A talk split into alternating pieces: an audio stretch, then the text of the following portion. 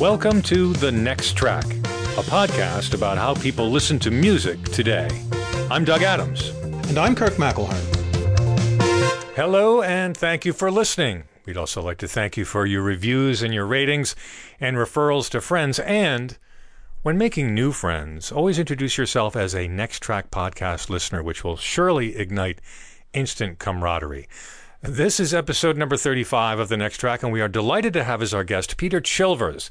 Peter is a musician and software developer of several well known generative music apps, which is our focus today. Peter, it's great to have you with us. Hello, thank you. We wanted to get Peter on the show mainly because he's the author of an extremely interesting new app which features Brian Eno's latest composition, Reflection. Peter, you've been working with Brian Eno now for about 10 years, haven't you? Developing apps and doing other things?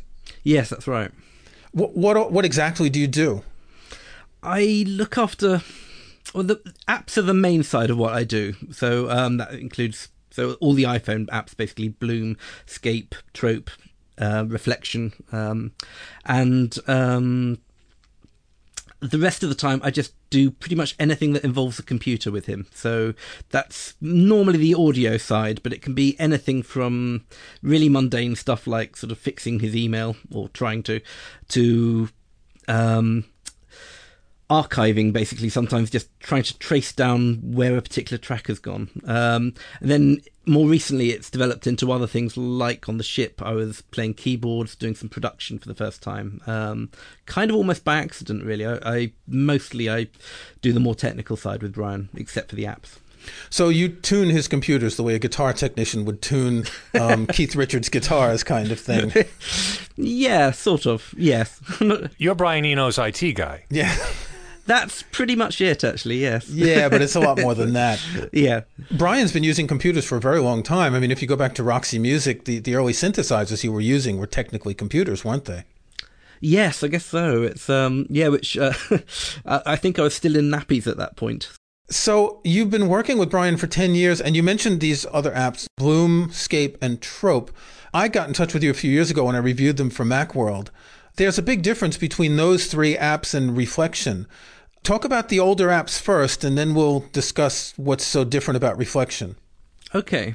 Well, Bloom was the very first one we did, and it um, we actually started working on it before um, the iPhone had even been announced. Actually, so it was an experiment just creating little dots that expanded out on the screen and played a note. So um, and then that repeated, and it was it was kind of a really just a tech demo I had that Brian sort of said, "Oh, can you do this on it?" And then I changed it, and then I suggested things, and he suggested things. But really, the only way to it just wasn't very satisfying with a mouse on the screen. Um, Brian had a Wacom tablet he uses for his artwork, and so we tried it with that, and that was really nice. But then we kind of thought, well, this is all very well, but how do we release this? It's just not. It, it, there wasn't really um, a platform for it, and then uh, the iPhone came out, and we thought, oh yes! And then about another year later, the App Store came out, and um, so coincidentally, we're recording this on the 9th of January, which is the 10th anniversary of the introduction of the iPhone. Yes, you're right. Yes, indeed. Oh, good, good timing then. so Bloom, I, I guess you could call it a sort of musical sandbox. Yeah, I mean it's it's very simple. I mean, it, I mean, a harsh description would be like it's sort of electronic wind chimes, but actually, there's a lot more to it. It's it's kind of um it's very hard to classify because it's not really a composition in that it requires input from the user, but really whatever the user does is going to actually still it's still going to sound like Bloom. So it's I think the closest um, comparison is more like a kinetic sculpture. Actually, it's so you can it's a created piece, but you can go up, interact with it, and shape it. And there was something very nice in that, in the way that um, someone with no skill whatsoever musically could still actually engage with it and feel, I think, what it, improvising musicians feel like. It's um, you can actually feel, ooh, I did that. I, I I made something happen, and so you're both shaping it and at the same time you're constrained to a particular sort of um, a particular soundscape. So I'll put a link in the show notes to generativemusic.com, which is your website that presents all of these apps. Yes the generativemusic.com is the name of your company. Is it Opal Records? Because it's the site you go to when you click on the Opal Limited link on the iTunes store for the Reflection app. Yes. Um, but no, there's nothing about Reflection there. Yeah, no, that would be down to the uh, web designer, which would be me again. Um, a, who really ought to catch up. So it's your website. It's not. Yeah. It's not the record company's website. No, it's mine. It's um, I've discovered the name was free about God knows, it's probably about 15 years ago. And so initially I just had a load of um, um, generative music experiments on there. And by chance, um, a friend of mine knew Brian and um, introduced me. And I sent him a link to one of my experiments. He said, Oh, that's interesting. Come down to my studio. So um, um, we by chance he was working on Spore, the computer game at the time, and uh, wanted someone to help him out with that. So I kind of stayed basically. So basically, you reserved a domain name, and that's how you met Brian Eno and started working with him. I think that's just wonderful. Yeah, it was. It was kind of a. There's a little bit more to it than that, but it was. Yeah, basically, it, if I hadn't done that, that wouldn't have happened. so tell us about the other apps, Scape and Trope. How are they different? Well, Trope was the next one, and that was about. I'm trying to think. We started on that one a few months, I think, after we'd finished Bloom, um, and that came more from an idea of Brian's. So. Um, said, Bloom was more of a tech demo. I presented to Brian, and then he tweaked and we changed. With Trope came first from him that he wanted something that instead of tapping and getting dots, we wanted to trace lines. Um, the original idea was far more complex. Actually, it's one of those cases where what we set out to do and what we ended up doing are completely different things. So um, um, I think the original thing involved blending four different samples and looping between them. Um, and um, it, yeah, it just was nothing like that in the end. We've, what we tend to find is um, you start a project thinking, well, I'll put give all this control so when you move the, your finger around the screen, it will change this vector and this factor and this factor and so on. And what you discover is you just get chaos when you do that. So you start having to constrain and constrain and constrain. And um, so in the end, it was very simple what you could do. It's pitch going up and down, and you didn't I think one of the earlier versions you could change pitch when you moved up and down the screen, and you just got this annoying sort of noise. It was not something you would listen to. kind of like a theremin. Yeah. So imagine uh, lots and lots of theremins looping back at you, and it's. I'm not saying it's not an interesting sound, but it's just not something you. Well, it, it's it's interesting once, perhaps. Yeah. it's not something you'd want to do a lot. So the whole thing with trope simplified drastically, but it um, that took quite a while. So it was another year, I think, before trope came out. Um, and, and then Scape? Scape was a much more complex thing altogether. Um, that it's a it's a hard one to classify Scape because it kind of gets wrongly described as a composition tool, and it's not really. It's it's more like sort of putting you in charge of um, a whole library of improvising musicians, albeit very very limited and very stupid musicians, but musicians nonetheless. So it's a bit like if you said, okay, well, I want you, you, you, and you sit in a room with your instruments and play, and then you'll think five minutes in, okay, he can go, and I'll bring this one in. Except instead of musicians, we've got little abstract sort of geometric shapes. Um, but they were all basically quite quite complex little entities. They they had a set of rules. So some of them would have personalities, like they'd be shy or they'd be aggressive. So you have bell sounds where whenever a bell sounds, I think almost everything else around it shuts up completely. Then you have other sort of pad sounds when when they play. They will only play when other things aren't playing, so they can, might be more shy. Um, it's a whole weird mix. And um, how did you go about determining the rules and and how the different instruments would obey or not obey or conform to a rule? Did you have to experiment with what worked under different conditions? Or? I think we kind of winged it a bit, really. Um, it was it was a case of I had lots of ideas.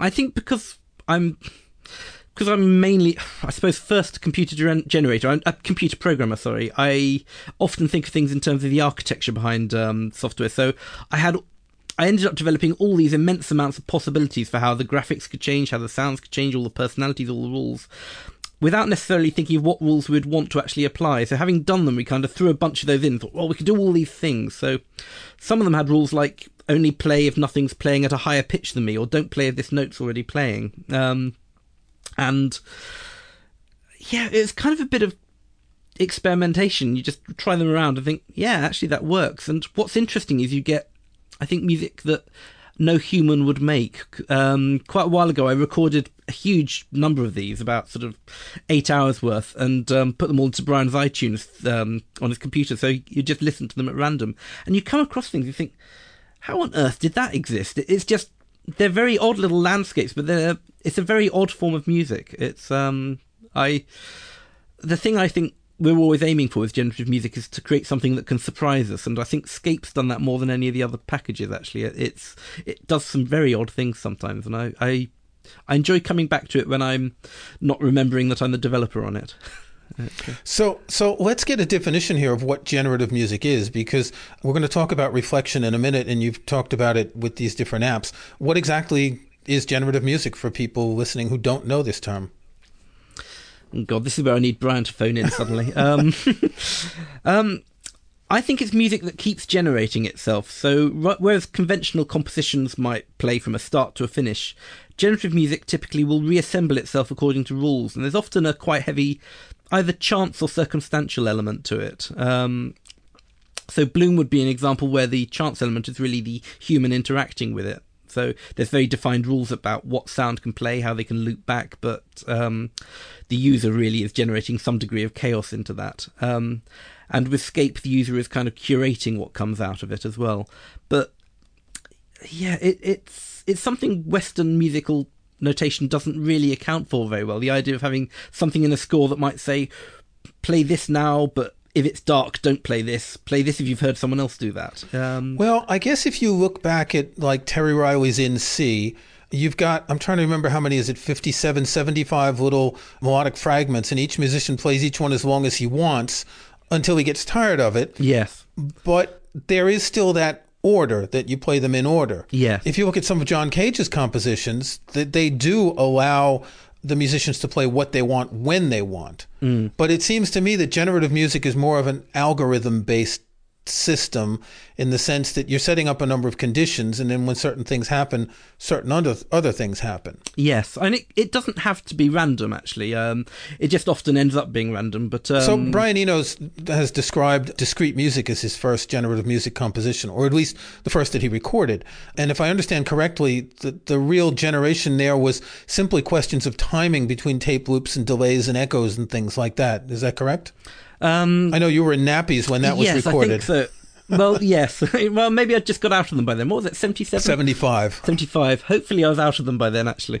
But, uh, um, yes, I think what's what's been interesting actually working with Brian is that is seeing the solutions he's come up with without being a programmer to create generative systems. So tape loops are being a great example, actually, um, and later CDs all playing together. Um, I'm trying to think what some of the other things he's done to achieve that. That's been his main sort of technique. Whereas for me, as a programmer, I, I can think of things in terms of, okay, play this note, and if you played it twice, don't play this note. I can be much more precisely rule based because I'm working with something that can hopefully obey my rules. Um, whereas a CD player is rather limited in terms of um, how it can actually uh, respond to your uh, demands. Um, well, that that brings us to reflection, and and that's a very good comment you just made that the CD player is limited. So in in the notes for the CD version of Reflections, Eno points out that he intended this music to be like a river that goes on and you sort of step into the river and you listen to it for a while and then you step out and that it keeps changing a bit like Heraclitus said, you know, you're never in the same river twice. Oh, is that where that quote comes from? I've, yeah, yeah, yeah. There's an early review of Bloom, someone I think from Wired used that, that quote and I've always thought that summed it up perfectly, but I never knew where it came from. So reflection is a generative piece. Were, were you involved in the structure? Well, let's, we're just going to talk about the CD now. We'll talk about the app in a second. W- were you involved in developing whatever technology was necessary for the recording itself, or or did that recording come from the app? Um, no, it was it, the my involvement with the album version was actually um, a complete surprise to me, in fact, because um, I did develop the technology behind it, but then I didn't really think anything more about it. And um, it was only when Brian was close to releasing the app, he said, "What credit would you like?" And I thought, "Oh, um, I, I, hadn't really occurred to me that he was using it." So it's some. Um, I'm not sure I want to go into too much detail as to what I did for that, but um, at the moment, but um, I'm fine to talk about a bit of it, just not all of it. Um, Which came first, the album or the app? The album.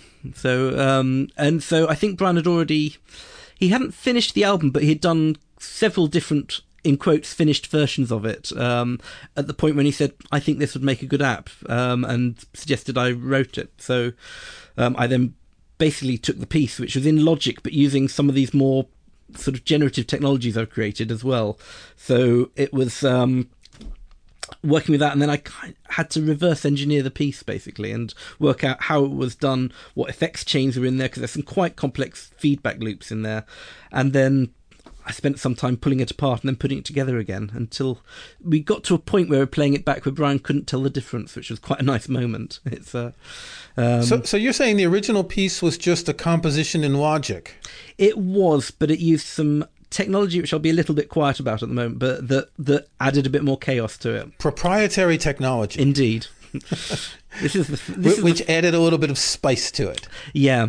And so I think it was the first time that Brian had been able to write one of these sort of discrete pieces um, that had a more rule based element to it. So I think initially I hadn't occurred to me why he wanted to make this particular piece an app, and it was only afterwards I thought, oh, it's because this is the first time he could really do some of these things in it. Um, so suddenly this technology that I think probably he could have easily used 20 years ago or 30 40 years ago if it had existed i think um, i think it was the kind of thing he was um, he was just waiting for. Yes.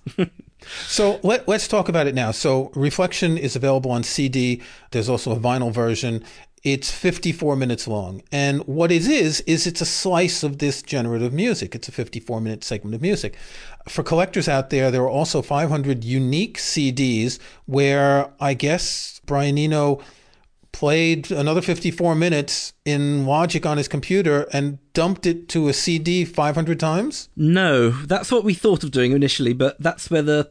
It's kind of a spin off of the app. The same algorithms that went into the app also went into um, generate these CDs, which. Um, uh, took some time to run, but it was a lot easier than bounce, pressing bounce 500 times. Which yeah, I think we realised we'd go mad.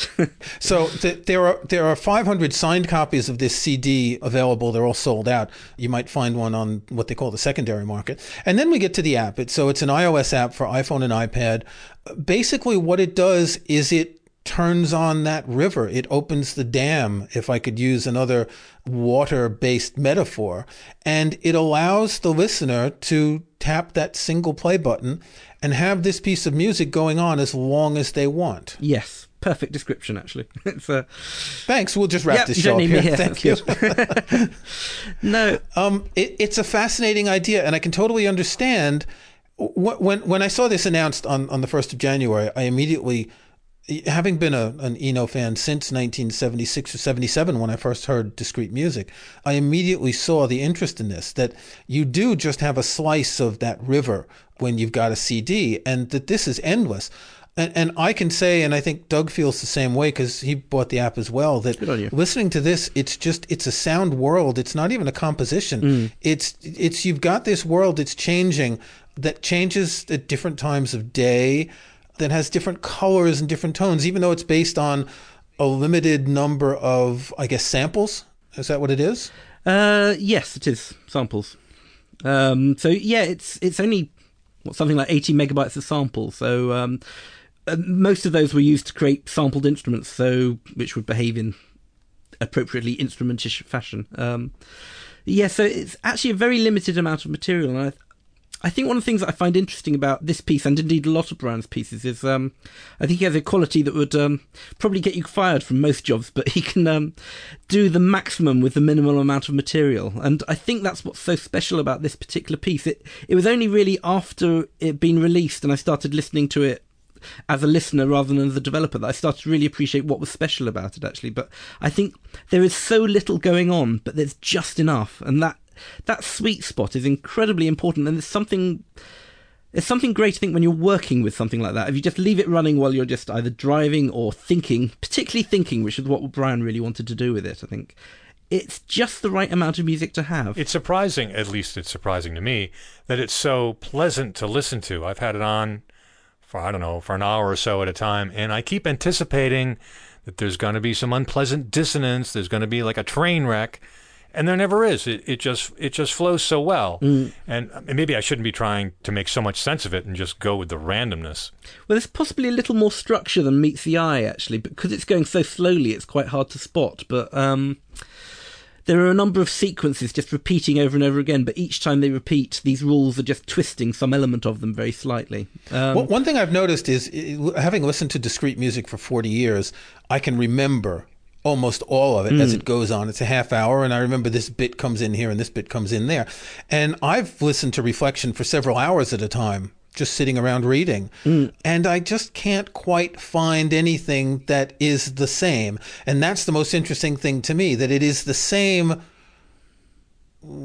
pre in the pre-Socratic term, it's the same river, but it's hmm. not the same. And I keep trying to think, well, I heard something like that. You know, you hear a bell and you hear a, a specific sound, and they come back and you hear them, and and the one that sounds like the viola and the one that sounds like the cello, and and you hear them, but they're just not in the same place. And my first thought was a bit naive that this is just going to be random, but the more I listened to it, the more it grew on me that this is the sort of piece of music that you can listen to. I'll be exaggerate a bit for the rest of your life and never hear the same thing twice, and yet still feel like you know it every time you listen to it. Yeah, and I think that's what's been very interesting about Death and Bloom. I'd say particularly that both of them actually they can you can hear almost a completely different section of them, but you'll instantly know it's Bloom or Reflection. There's something just very recognisable. Um, and um, yeah, I uh, to come back to the water analogy, I actually think of rain a lot of the time as well. And you can look out and see something that is rain, but actually by the time you've looked out a second later, it's a completely different section of water you're looking at. There's nothing sort of concrete there, but rain actually always has the same sound. It's um, constant this patter or whatever, which is really just, I guess, a frequency of white noise impacts. But um, there's something very comforting and familiar there. Um, and again, I think that's what's interesting with reflection that it's just the right amount of familiarity. There's there, you, there's never exactly a riff, but there's occasionally this a, couple, a fast flurry of notes that ba ba ba ba that will come in occasionally. Except that will change each time you hear it. But there's enough you think, oh, it's that bit. You can kind of latch on to something there. It's funny how your brain is doing that for you. Your brain is looking for patterns. I mean, mm. you hear a pop song and you start listening for the hook and a, a sense of verse and chorus and verse and chorus. And Well, even in classical music or even even in in any recorded music, you're hearing the same piece over and over. So every time you listen to Discreet Music or Thursday afternoon or Neroli, you're listening to the same piece of music. And here you're expecting to listen to the same piece of music, but it's not. And it's it, conceptually it's really fascinating. Yes. Um, now, just just a brief comment. The sort of elephant in the room is the price of the app at forty dollars. This is the most expensive iOS app I've ever bought. I know there are some that are more expensive. We had a brief exchange about this the other day, and, and, and I think you did justify it in, in a way that I think is, is very valid. There are several reasons for the um, app price, really. Mostly it kind of boiled down to us saying this is a piece of art to be valued. Uh, the app is really the deluxe version of the album. It's the version Brian really wanted to release that could be endless. Um, it could only really work as software. Um, I've also long felt that um, apps get strangely devalued. You have these things that could be the product of months, even years of development, and then they get sold for a fraction of the cost of a cappuccino. So um, I think we really want to make a statement saying effort has gone into this. Um, this is something worth buying. A secondary factor behind the price was that um, it acts as a kind of filter that the people who are going to actually splash out on that are going to be the people who really get what the app is. And I think those are the people who are going to get the most out of it. That's good. It's been a successful bit of salesmanship on my part there. Then um, it's uh, um, I think the main thing um, we wanted to get across really is actually that this is a deluxe version of the app. I'm uh, that this is this is the version of the app that Brian really wanted to release. It's um, it's not constrained by the limitations of um, a CD. It's we felt this is actually a piece of art we're really proud of. Um, it also has the visual element, which, while simple, I think there's something quite hypnotizing about it as well. Um, I've never actually used it enough where I'm staring at the visual.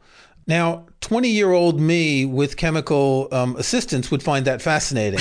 but it's like at my age now, staring at something like that doesn't really do it for me. But yes, it does have a, a, a gradually changing set of visuals where the colors and the contrast and all that change. yes. But as you say, it is a piece of art. It's more than just an app. It's more than just an album.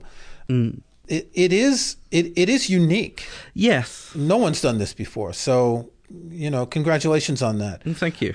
Is this something that we can expect to see more of in the future? I mean, had Brian Eno say, "Hey, this is what I should have been doing the whole time," instead of these dumb plastic records. I think he probably would prefer. I don't know if he would prefer to do this all the time instead of a record, but there's some times where setting something in stone is exactly the right thing to do. It's um, with pop songs, maybe it's better to not suddenly have it go quite so chaotic. But um, um, I'm sure he'll release more in this sort of vein, whether it's as apps or who knows what the future will um, will bring. But um, uh, it's a good technology for doing that type of music, and I think it suits it suits particularly Brian well actually. Because I've been wondering why more artists haven't done musical apps, but actually. A lot of the time, an app isn't the appropriate thing for an artist. It just happens that because of Brian's taste in generative music, then that actually fits perfectly. It, it, it works really well for him. Have you given any thought to the possibility of updating the app? For instance, well, I don't know what you would do, new samples or different algorithms or whatever. Add add another composition with an in-app purchase, for instance. But I mean, it's an app and it could be updated. And that reminds me that there have been other albums released recently that have been augmented with additional material or remixed tracks and what have you. So does this kind of app fall into that category of developing software that could be updated? We can. I'm going to be a little enigmatic about this, but um, I'll just say the words we can. it's. uh... Because it would be interesting if this ended up being a, a framework and that one could buy additional compositions as in-app purchases. So next year he releases another album with totally different tone colors, and that you get to choose which one you listen to instead of being limited to just one, as, as opposed to having separate apps, right? Yes, a, a, separate app for each piece of music. Yes, I, I think my feeling on something like that would be. It's quite nice to say this is one artwork. This is what this is. But um, and whereas as soon as you start, as soon as you start adding in in-app purchases and things like that, then you start to complicate that because we've we've kind of thought through this with some of the previous apps like Bloom is is very simple. And actually, we had quite a lot of requests to add more sounds, let people import their own sounds. We've always kept it to this one, well, three sounds actually. It's sort of three different sounds, but it's very, very simple, a quite limited set. But it seemed to me that meant you recognised it as Bloom. It wasn't something else. And as soon as you start adding in cowbells or something else, you've you've got a much more complex but much less usable app. So I'm always, as a software designer, trying to resist adding an extra feature. I'm, I'm, very aware that for every feature I add, I add complexity as well. And um, this one is just so simple. It, it's quite a luxury to do something that people could only listen to and not interact with. Actually, there's it, it's it's quite liberating from a development point of view. You can actually put much more effort into um, playing exactly what you want, but not having to th- think, well, what happens if the user does this? What if they do that? And uh, why would they do that? But they're probably going to want to. Um, you you have to deal with quite complex people, demands from people. Users. always want to do something that you don't think of, Yeah. too. I can tell you as a software developer myself, it would be the ideal app would be one that users do not interact with. and the software makes all the decisions. But that there's just the one button, right? When you have to start making considerations for user input, that's when you start running into trouble.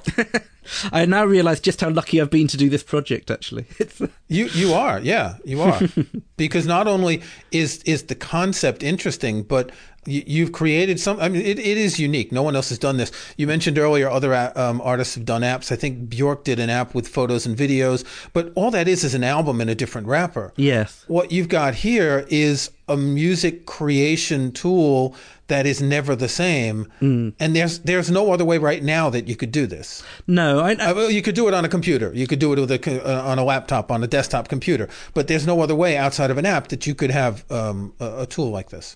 No, I think apps were are just the perfect place for it because it's it's a device you use for entertainment. So you want headphones, you've got um, you've got headphones, you've got visuals. You're used to interacting with it in a way. Because I said when we first looked at Bloom that running it on a PC just didn't seem satisfactory, um, and so that's really what we're after. But it's there's certain things that you can only do with software, and it's been nice to be able to get across this idea that software can be art, and it can be non. It doesn't have to be interactive to still be art. Um, I think that's been something I've been looking forward to. Scape kind of hinted at that. I mean, there's a lot of interaction, but ultimately, to use it, you had to step back and just listen to it. That's really what you got out of it. It's not an instrument; it's um, something to listen to. And I found with Bloom actually that more and more I wasn't tapping and creating melodies. I was just pressing the listen button, which would go off and generate something for you to listen to itself.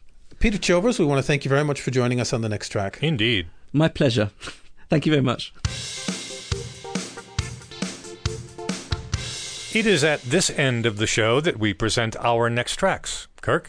My next track this week is a new album by the Brad Mehldau Trio. It's called Blues and Ballads. It's an album of covers. Brad Mehldau, in both his studio and live recordings, has done original songs that he's written and covers as well. And this has songs like Since I Fell for You, Little Person, and I Love Her, the Beatles song. I've been a fan of Brad Mehldau's music for about 15 years since someone I know recommended that I pick up one of his albums to hear his version of Blackbird. And it's just fascinating. He's an extraordinary pianist. He's got an extraordinary range of style and colors, and he can go from the, the most concise studio recordings where everything is balanced to some pretty crazy improvisations on, on his live albums, 15, 20 minutes long. This is an album that came out a couple months ago, and I only just got around to buying it in part because I managed to score front row tickets to see him in Manchester in March. And I've long wanted to see him perform live with his trio.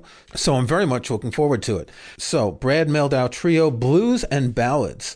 What about you, Doug? What are you listening to this week? So my brother called me the other day, and one of the things he said was, "Have you listened to any Homer and Jethro recently?" And I said, "Why, no." I haven't listened to any Homer and Jethro recently. Homer and Jethro were a country music comedy duo popular in the 50s and 60s who did parodies of contemporary songs in a hillbilly esque vein. Who Homer and Jethro really were were Henry Haynes and Ken Jethro Burns, guitar and mandolin players, respectively, who originally were into Django sounding stuff, but found fame and fortune with songs like How Much Is That Hound Dog in the Window and Heartbreak Motel and sundry pasquinades of the works of Tennessee Ernie Ford.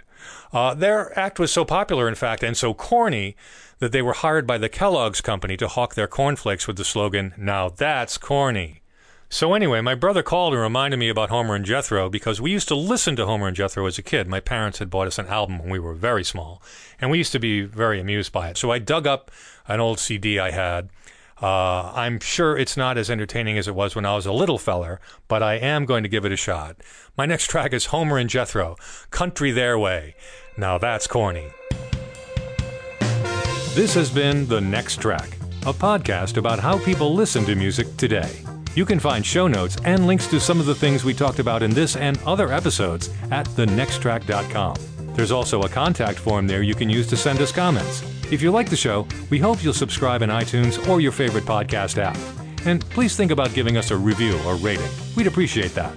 I'm Doug Adams, and for Kirk McElhearn, thanks for listening. We'll talk to you next time.